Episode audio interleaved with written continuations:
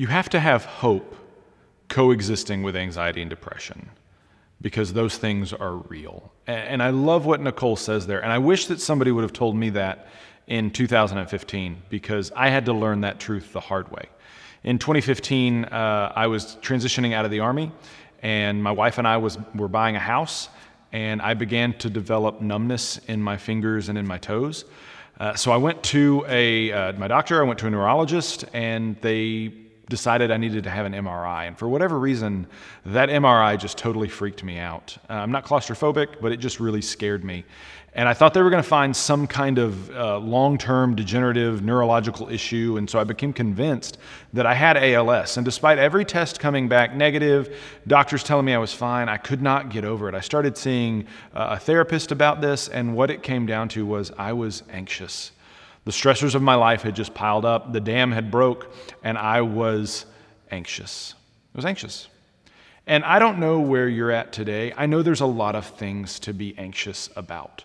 I know that there's a hurricane uh, coming to uh, Texas uh, because apparently hurricane season didn't take 2020 off, along with every other terrible thing happening this year. Uh, there's wildfires in California. There's a pandemic. Schools can't really figure out sometimes what they're doing or even what's the best thing to do. It feels like we're learning on the go, and all of this stuff is incredibly anxiety inducing uh, sort of situation for all of us.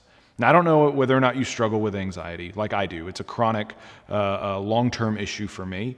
Uh, or whether this season has really just uh, put it into your life, or whether you just know somebody that's really wrestling with this. Today, as we walk through this Not Okay series, I want us to talk about anxiety and ways that we can cope with this season of worry. And the way that we're going to do this today is we're going to look at four things out of Genesis chapter 32, which is not a classic passage on anxiety, but I want to look at this because I want us to put ourselves in the shoes of Jacob and experience sort of his anxiety and learn from it as we walk with him through this season in his life. And we're going to look at Genesis chapter 32, look at four things about anxiety today that we can kind of make observations about. We're going to look at the perspective, uh, the posture, the plan plan and then what the payoff is for all of this anxiety that we have to go through.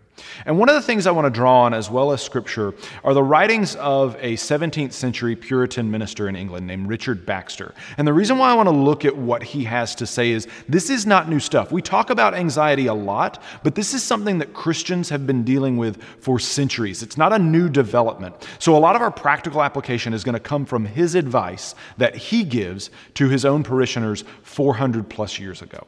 So let's dive in and let's talk about the perspective of the anxious, the perspective of the anxious. Now, we're going to pick up Jacob's story kind of in the middle of his life. He's been living with his uncle Laban uh, out of his homeland. And the reason why he's living there is because he stole his, the, his brother's birthright and his brother's blessing. And his brother has sworn he's going to kill him. And so Jacob leaves because Jacob's kind of a deceiver, he's a trickster, and his brother is kind of this hunter, very aggressive type. And so uh, Jacob leaves and he goes and stays with Laban. Laban proves to be just as much of a trickster as Jacob. Laban tricks uh, Jacob into marrying uh, one of his daughters when Jacob wanted to marry the other one. And so Jacob winds up staying there for, for 14 plus years, about two decades, staying with Laban. And over that time, he begins to pull some pranks and some tricks on Laban to the point where he robs him of some of his flocks and his, his herds. All of this comes to a head and they both decide before it gets out of hand that Jacob needs to leave. He needs to go back home before it gets violent. So Jacob leaves Laban and he's going back home to Esau. And, and this is where we begin to see this perspective of the anxious because this confrontation with Esau begins to induce some anxiety on the part of Jacob. And so this perspective really is twofold for anxious people. And the first thing that we see is that this perspective is divided, it's not focused. Let's look at Genesis chapter 32, verse 1. Jacob went on his way, and the angels of God met him. And when Jacob saw them, he said, This is God's camp. So he called the name of that place Mahanaim. Now, uh, this, this idea of multiple camps is really interesting because it kind of uh, guides the entire story uh, uh, that we're looking at today. Jacob, throughout his life, is having to deal with relationships with other people, relationships with God, and, and, and just like you and I. And what's interesting about this is he says that God's camp is something he stumbled upon, his, his military camp, his army, where his army is. Later on in, in, in chapter 7, or in verse 7 and 8, Jacob divides his own family into multiple camps, into two camps. One uh, goes one way and one goes the other way, so that if Esau attacks one, he won't be able to get the other one. And so Jacob sort of divides his life in two. What's interesting about this is that the Greek word, the New Testament word for anxiety that appears numerous times, it means to be divided. So many of us live divided lives. Anxious people live divided lives. When you're at home and you're supposed to be at home with your family, are you thinking about work? When you're at work, are you thinking about being at home? When you're, when you're studying or when you're, when you're supposed to be asleep, are you thinking about all the things that you're supposed to be doing? And when you're going through your day, are you thinking about all the ways that you just wish you could just go to sleep? When you're playing with your kids at home, when you're, when you're trying to worship, when you're trying to do things that you know are good is your mind just wandering constantly to all the other things you need to do? Are you divided? That's a classic symptom of anxiety. And the technology that we have nowadays uh, that kind of does that to us as well. Our phones, the ability to Zoom call. I can talk to somebody around the world and not leave my home. I'm literally in one, two places at once, experiencing life that way. We're divided people. We're not able to focus. What are you divided about today? Where is your attention going? Anxiety is strengthened by this. Anxiety is strengthened by rampant thoughts going in multiple directions. And so we have to try to get a hold on it because anxiety, uh, a symptom of it is being divided in our thoughts. Another one is pe- pessimism. Another part of our perspective is pessimism. Look what it says in verse 3 And Jacob sent messengers before him to Esau, his brother, in the land of Seir, the country of Edom, instructing them, Thus you shall say to my lord Esau, Thus says your servant Jacob I have sojourned with Laban and stayed until now. I have oxen, donkeys, flocks, male servants, and female servants. I have sent to tell my Lord in order that I may find favor in your sight. And the messengers returned to Jacob, saying, We came to your brother Esau, and he is coming to meet you, and there are four hundred men with him. And then Jacob was greatly afraid and distressed. He divided the people who were with him, and the flocks, and the herds, and the camels, into two camps, thinking if Esau comes to the one camp and attacks it, then the camp that is left will escape. Esau is incredibly pessimistic. He's wandering into the territory where Esau lives, and he thinks, man, this is going to end badly. This is going to be a violent confrontation. And so he sends messengers ahead to let Esau know, hey, I'm coming. There's going to be some stuff with me. I don't want there to be conflict. And the report back is Esau's coming with a small army, and he's coming right towards Jacob. And it says that he's greatly afraid and distressed. Esau's coming. Now, now, for Jacob, this is a unique story in his life that's uh, anxiety inducing. But for many of us that struggle with anxiety, we call this Monday. Esau's always waiting around the corner. He's always there. We, we go from one conflict, we go from one Laban to an Esau every day of our lives, always worried about the worst possible thing that can happen. Something's always out to get us. This is called catastrophic thinking. And it affects us more than you might think. In fact, Richard Baxter says that those of us with anxiety are utterly incapable of enjoying anything. And it's true. And the reason why it's true is because how can you enjoy the things that God has blessed you with when you're convinced that Esau is waiting around the corner to take it from you? What's your Esau? What are you worried about today? What are you afraid is going to come and take it all away? What are you afraid that you're going to lose? Is it your job? This is economically uncertain times. It's a valid fear, but does it dominate your thoughts? Are you afraid you're going to lose your marriage because you and your, your spouse are just together all the time because of this epidemic and you realize that maybe you're not as strong as you thought you were? Are you afraid you're going to lose your marriage? Are you afraid you're never going to get married at all because you can't go out on dates and when you do go on a date, you're both hidden behind a mask or you're stuck outside in the Texas heat sweating puddles? I'm never going to get married. Or maybe you're afraid you're going to lose your health. You're going to get sick, or somebody you love is going to get sick, and somebody's going to die, and this whole thing is just terrible. What's your Esau? What's your boogeyman coming around the corner? What are you pessimistic about? And here's the difference between preparing for worst case scenarios and, and anxiety. In anxiety, you're not just preparing for a worst case scenario, you are thinking that the worst case scenario is likely and probable. That's what's going to happen. And that's where e- Jacob's mind goes. He thinks the only reason why Esau is coming to him armed with 400 men is to kill him and take back the stuff that Jacob took from him 20 years ago. There's no other reason why. The perspective of the anxious is divided and it's pessimistic, but we don't have to stay there. We can adopt a different posture. So let's talk about the posture of the anxious. Now, Jacob's life, all throughout his life, he's always had a scheme, a plan, Ocean's 11 style, always ready to come up with some way to get out of the predicament that he's in. And so as we're running into this scene, we're thinking, all right, Jacob, what's your plan, buddy? What's your, how are you going to get out of this? Where's your George Clooney? Get your people together and come up with something. And Jacob does something unexpected. He does something that we expect from Abraham or from Joseph, but not from him. Look what he does in verse 9. And Jacob said, O God of my father Abraham and God of my father Isaac, O Lord, who said to me, Return to your country and to your kindred, that I may do you good. I am not worthy of the least of all the deeds of steadfast love and all the faithfulness that you have shown to your servant. For with, you, with only my staff I crossed this Jordan, and now I've become two camps. Please deliver me from the hand of my brother, from the hand of Esau, for I fear him, that he may come and attack me, the mothers with the children. But you said, I will surely do you good and make your offspring as the sand of the sea, which cannot be numbered for a multitude. This shows us the posture that we're supposed to adopt because Jacob is scared. And he, what he does, rather than coming up with a plan or a scheme that we are used to him doing, he prays. And this is the longest prayer in Genesis, the longest one. And it's beautiful, it's dependent. It's, it's recognizing I'm not deserving of what you give me, God. You're the one who made these promises, and I need you to stick by them because I'm scared. I need you to protect my family. Who hasn't prayed a prayer like that in their life? One of total dependence on God. And this shows us kind of the first part of a posture we need to adopt, and it's a posture of humility. We need to be humble. Jacob says he's not worthy. I'm not worthy of all the things you've given me. I'm not worthy of, of all this. I'm not worthy of your love, but Lord, you've given it to me, and I need you to back it up. I need you to back it up. So many of us aren't humble when we approach our worries and fears. We think we need to push through it. We got to white knuckle it. We got to we got to get through it. It's weakness that you're scared. It's weakness that you're afraid. You just stuff it down. I don't know if that's because you have outdated ideas on mental health. I don't know if that's because the pace of your life demands that you can't take time to get that part of your life in order. I don't think I don't know if maybe it's because you think you're just so strong and that you're just going to push through it. And this could apply to clinical, clinical, clinical anxiety, or it could apply to just dealing with an anxious situation.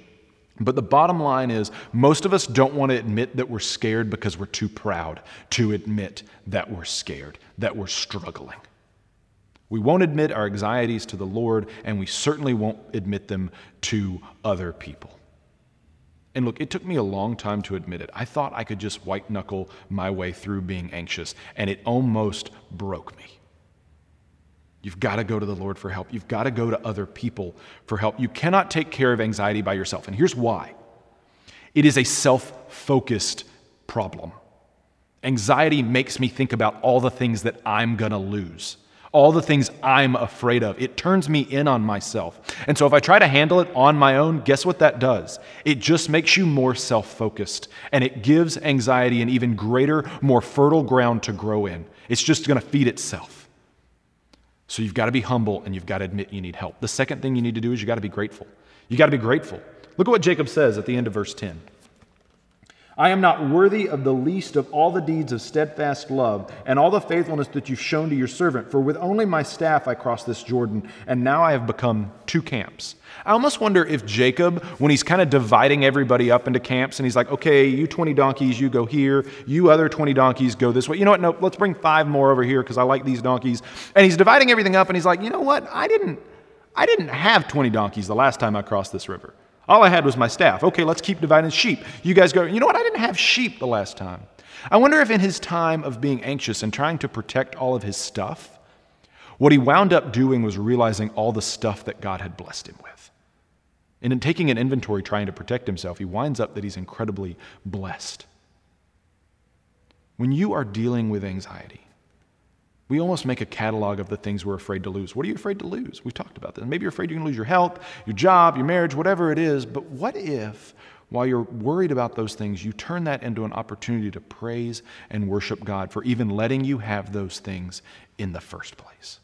God, I'm afraid I'm going to lose it, but God, thank you so much for even letting me have it in the first place. I don't deserve it. Anxiety is all about a fear of losing something But while you're ruminating on all the things to lose, have an opportunity to praise and worship God for what He's blessed you with. Richard Baxter says this Spend as a great a part of your prayers in confessing mercy received as in confessing sin committed, and in praising God as in lamenting your own miseries. Thanksgiving and praise are greater duties than confessing sin and misery. Our posture has to be one of humility, and it needs to be one of gratitude. Otherwise, you're just going to keep turning in on yourself and you're going to self destruct. You can't beat anxiety on your own, and you can't beat it by being worried that you're going to lose everything that you have. You got to be grateful, you got to be humble.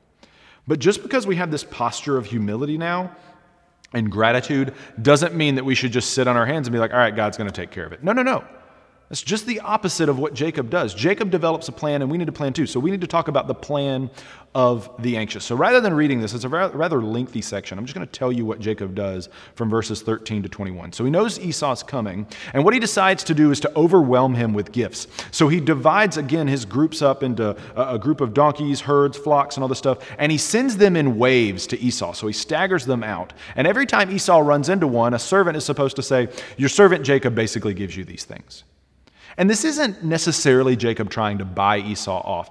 Based on the tone and the context of what's going on, Jacob's actually admitting to the fact that I probably have these things wrongfully because these things are probably supposed to be Esau's in the first place. And so as Esau's coming, probably angry, right? He's hitting wave upon wave upon wave of remorse and generosity on the part of Jacob. That hopefully, and Jacob says this, by the time they come face to face, Esau's anger will have been abated and he might actually forgive. He says accept, which is another way of saying forgive me for what I've done to him. And here again, you see Jacob with a plan.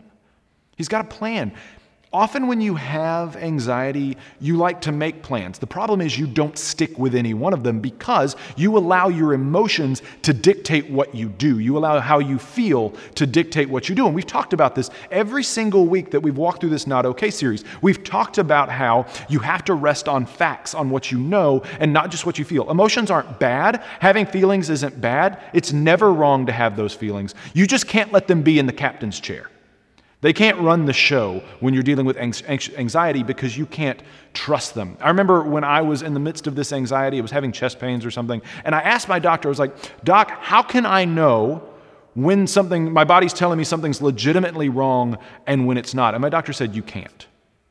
You can't. Your feelings are going to lie to you. They're going to lie to you. Remember, the Greek word for being anxious is being divided, and our feelings often divide us. And they want us to have a bunch of different plans, and we need one central plan, one focused plan to deal with the thing that we're afraid of. And here's why you need to do that because you can't shut down. Every time you become anxious, every time you become scared, you can't just close up shop. You've got to keep going. You've got to keep living your life. So you've got to be able to, to build the boat, to repair the ship while you're still in it. So when confronting and planning your life, dealing with a situation or a season of your life in anxiety, you've got to come up with a plan. And there's some helpful things that Richard Baxter talks about that can help us do just that. The first thing is don't beat yourself up that you can't, can't accomplish everything that you want to accomplish. Don't beat yourself up that you didn't knock out everything you meant to. You're, you're dealing with a problem. You're dealing with a, with a sickness in some ways that's just the same as having a cold or the flu. You wouldn't beat yourself up if you worked uh, uh, four hours a day because you had the flu. So why beat yourself up over a season of anxiety where you're just not able to be as productive? Keep yourself busy, though, at the same time. Keep yourself busy in something good and constructive and practical. Avoid, as much as possible, abstract work. Work that makes you in solitude alone, because it's not good to be alone in the midst of those circumstances. It turns you in on yourself. Surround yourself with cheerful, encouraging, uplifting people. I like to call this my anxiety avengers. I like to assemble my avengers as much as I can. These are cheerful people that I can call. There's a lot of people that may need you, but you need to have two, three people in your life that you can reach out to and say, I'm struggling. I need help. I need guidance. I need strength. I need somebody to cheer me up. I need someone to tell me that I'm spiraling. I need somebody to tell me that what I'm feeling is legitimate. So surround yourself with cheerful people. When you make a plan to tackle something, have somebody else look at it. Have a faithful friend look at it and say, Does this sound like a good plan or does this sound like I'm just kind of running off the rails? Have them look at it, talk to you about it. And then lastly, do not get discouraged by a seeming lack of progress. Don't get discouraged by a lack of progress. We are obsessed with progress in our country? When are we going to go back? When are we going to have to stop wearing masks? When are we going to get done with this virus? When are we going to move forward? When are we going to graduate? When am I going to do this? When am I going to get married? How do I know if I'm, if I'm growing as a disciple of Christ? How will I know? What's the metric? What's the metric? What's the metric? We're obsessed with progress. And I get it. We, we don't want to feel like we're wasting time. But when you're struggling with anxiety and, and other mental illnesses, progress looks different and you can't sit here and measure what you're doing by what everybody else is doing. One, that's comparison, and it's not good anyway. But there are things that we should be getting out of our anxiety. So let's talk about that real quick. Let's talk about, as we close, what's the payoff here? If God has told us in His Word, and He has, that I'm not supposed to be anxious, why would He let me sit here in a state? In fact, in my case, why would I have a clinical problem where I can't stop being anxious? Why would God do that to me? What's the payoff here? And there's actually a payoff that I, I think is really worthwhile. And it, it, I'm going to divide it up into three things. Basically, three things that we trade our anxiety for that you see at the end of Jacob's story. Now, this is the high water mark of Jacob's story. This is where we see uh, God doing something. And why is God allowing Jacob to walk through this season? And the answer is he wants to make him more like him. He wants to make Jacob closer to him. He wants to draw him closer to him. In our case, in our day and age, what we would say is he wants to make him more like Jesus. He's crafting him and sculpting him. This struggle that he's in is there so that Jacob can be everything that God wants him to be. So let's look at this passage. The first thing that you're going to trade your anxiety for is presence. You're going to trade it for presence. Look at verse 22. The same night he arose and took his two wives, his two female servants, and his eleven children, and crossed the ford of the Jabbok. He took them and sent them across the stream and everything else that he had, and Jacob was left alone. And a man wrestled with him until the breaking of the day. What an absolutely crazy verse. And what a terrifying verse. If you're struggling with anxiety, one of the things that I've talked about a lot today is you shouldn't be alone. And here Jacob is alone. The night before, he has this big encounter with his, with his brother that he knows isn't going to go well. He believes, he's convinced it's not going to go well. He wants his rest and he wants to be alone. And all of a sudden, this guy shows up and ambushes him. I imagine the scene being something like this. He's like bedding down, he's getting ready to go to sleep, and he sees some guy walking up. He's like, Oh, hey, man, what's up? And then all of a sudden, the dude's just on top of him, wailing on him. What's going on here? That sentence is terrifying. Well, what we find out later on as we read the passage is this is actually a theophany. This is a, where God shows up in a way that somebody can interact with, in a physical sort of way that somebody can interact with. This isn't, necess- this isn't the incarnation. This isn't necessarily uh, Christ showing up early. Uh, we don't have time to get into all that. What this is, is God condescending to interact with Jacob in a way that he will understand. Because God could absolutely obliterate Jacob in a word. It's not an even wrestling match. What God does, though, is he, in, uh, he, he comes to Jacob in a way that Jacob can embrace and engage with and understand with. Jacob stays up wrestling all night long. And who in the world hasn't had something like this happen to them? You've got a, a test tomorrow, you've got a presentation tomorrow, you've got a big day at work, or, or you've got a, a, a doctor's appointment tomorrow that you're worried about, and you stay up all night long wrestling with your anxiety, wrestling with your fear, wrestling with what you're worried about. You don't have to wrestle with those things alone. God, in, in condescending to Jacob the night before this big encounter, what he shows us here is that God wants to wrestle with our problems with us. Sometimes he wants us to wrestle with him about our problems. God shows this again and again. And the best case, the best picture of this is the incarnation of Jesus Christ.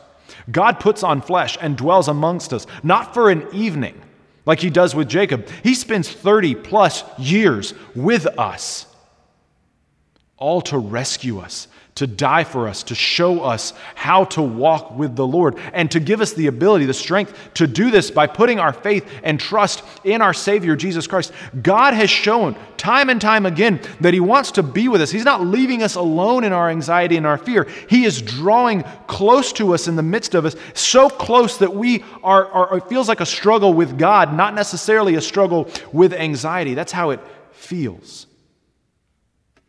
God desires to be with his people. You don't have to be alone in your anxiety. God wants to be with you, he wants to wrestle it with you. So we get God's presence for our anxiety, but we also get dependence. Look at verse 25. When the man saw that he did not prevail against Jacob, he touched his hip socket And Jacob's hip was put out of joint as he wrestled with him. And then he said, Let me go, for the day is broken. And Jacob said, I will not let you go unless you bless me. At the end of their, their struggle, God touches Jacob's hip, presumably injuring it forever. This is a permanent now disability that Jacob will have. And he doesn't let go of God and he says, You're going to bless me. I want your blessing. Why does Jacob do this? Here's why I think he does this. Because think about what a disaster this is. He's about to go into a conflict with his brother that he believes firmly wants to kill him. And when you're encountering somebody, I have never encountered somebody that I know of that wanted to kill me, but basically, what you have are the fight or flight options, right? Am I going to stand and fight against this person or am I going to try to run away? Both of those situations, having two good legs is a really good thing to have.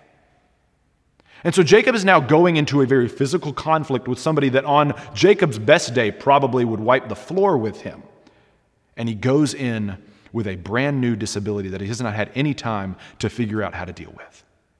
And he says, You're going to bless me. And here's why he says that because Jacob recognizes that having God on my side is worth two good legs.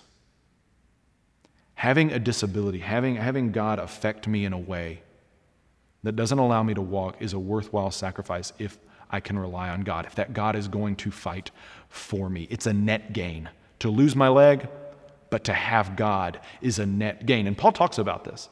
He says, Everything I have to gain, I count it as rubbish, I count it as loss for the sake of Christ Jesus. How amazing is that? What does that show us today in our own anxiety, our own fears and worries? We need to be dependent on God. And you may hate your anxiety. You may hate the fact that you're worried and afraid. I did. I thought it made me weak. I thought it made me ridiculous. I thought it made me a coward.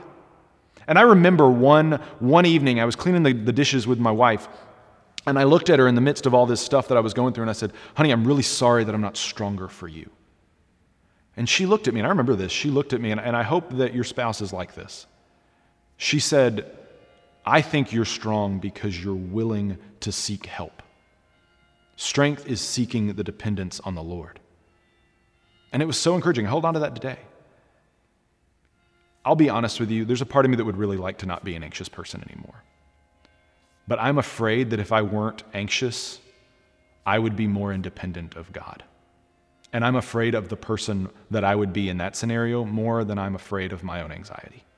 And so I gladly take the anxiety if it makes me dependent on the Lord. And that doesn't mean I'm holier or whatever. It just means I've lived with it long enough to recognize the advantage that it gives me. And it's one of dependence. Baxter brilliantly says this when we go to God, we go to love and light and liberty. But when we go down into ourselves, we look into a dungeon, a prison, a wilderness. You've got to put your faith in God every day. If you've never done that before, if you've never put your faith in Jesus Christ as your Lord, you can do that. You can do that today. You can text one of the numbers and the names that we gave you today, and you can say, hey, I want to come to know Jesus. And somebody will get in touch with you. If you've never depended on Christ, you are missing out on the greatest blessing that you will ever have. Let your anxiety lead you to dependence on Him. And the last thing we get is transformation. Look at verse uh, 27. 27 he says, And he said to him, What is your name? And he said, Jacob. Then he said, Your name shall no longer be called Jacob, but Israel, for you have striven with God and with men, and you've prevailed. And Jacob asked him, Please tell me your name. But he said, Why is it that you ask my name? And there he blessed him. So Jacob called the name of the place Peniel, saying, For I have been I have seen God face to face, and yet my life has been delivered. And the sun rose up upon him as he passed Peniel limping because of his hip. The blessing that God gives Jacob is a little unexpected, right? He doesn't really bless him with like an army or, or, this guy that can wrestle really good. He doesn't really send him with him. What he does is he changes his name. He just changes his name. And you're like, well, that's kind of weird. No, but it changes the whole character of the story because Jacob is somebody who's a deceiver, a liar, a cheat. And what God says is, you're a new person. You've become a new human being. You are now Israel. You are somebody who struggles with God and with men. And the implication there is, you're somebody who has prevailed. You have victory. I don't know what your name is today. I don't know what people call you behind your back. But some of you watching today, people call you somebody who's a worrywart or somebody who's fearful, somebody who's anxious. God wants to change your name today. And He wants to change your name to the victorious.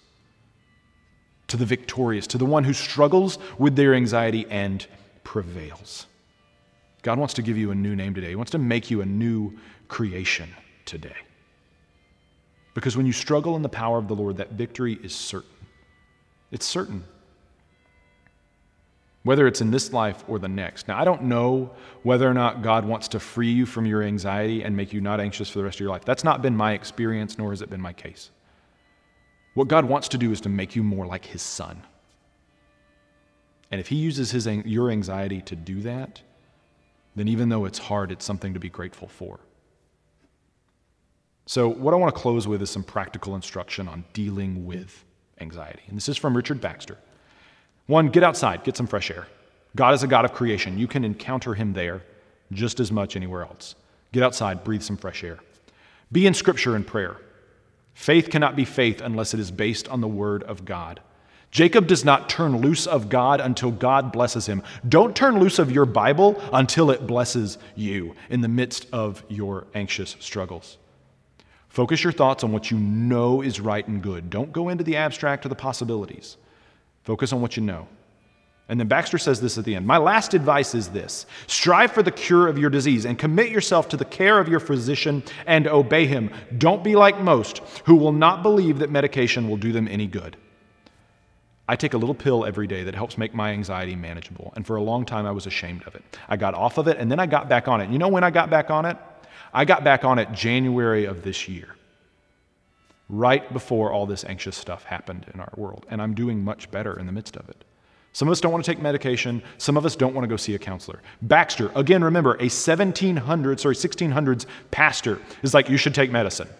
So, whatever archaic ideas you have about taking medication or going and seeing a counselor, there's a guy who lived 400 years ago, the definition of archaic, who thinks that idea is crazy, is ridiculous. Take medicine if you need it. Go see a doctor if you can. Go talk to a therapist. Being anxious doesn't have to be the only thing about you. So Remember, the, the perspective of the anxious is one of division and one of pessimism. If that spells you today, you might want to start talking to somebody today about dealing with anxiety. Then develop a new posture, one of humility and one of gratitude. Then make a plan. Doesn't have to be a big deal. Make a plan and then look for God to develop those payoffs. Look for increased dependence on Him. Look for that transformation. Look for His presence in your life, and it will be a huge blessing to you. I hope you have a great week. And I hope that God gives you victory over this. Let's pray together. Father God, uh, you are good to us, Lord, because you do not abandon us in the midst of our struggles and our trials. Many of us are worried today, Lord. I pray that you would set us free from that worry. At the very least, Lord God, you would show us how you're shaping us in the midst of our fear. And I pray that in our worry and in our fear, we would not sin against you.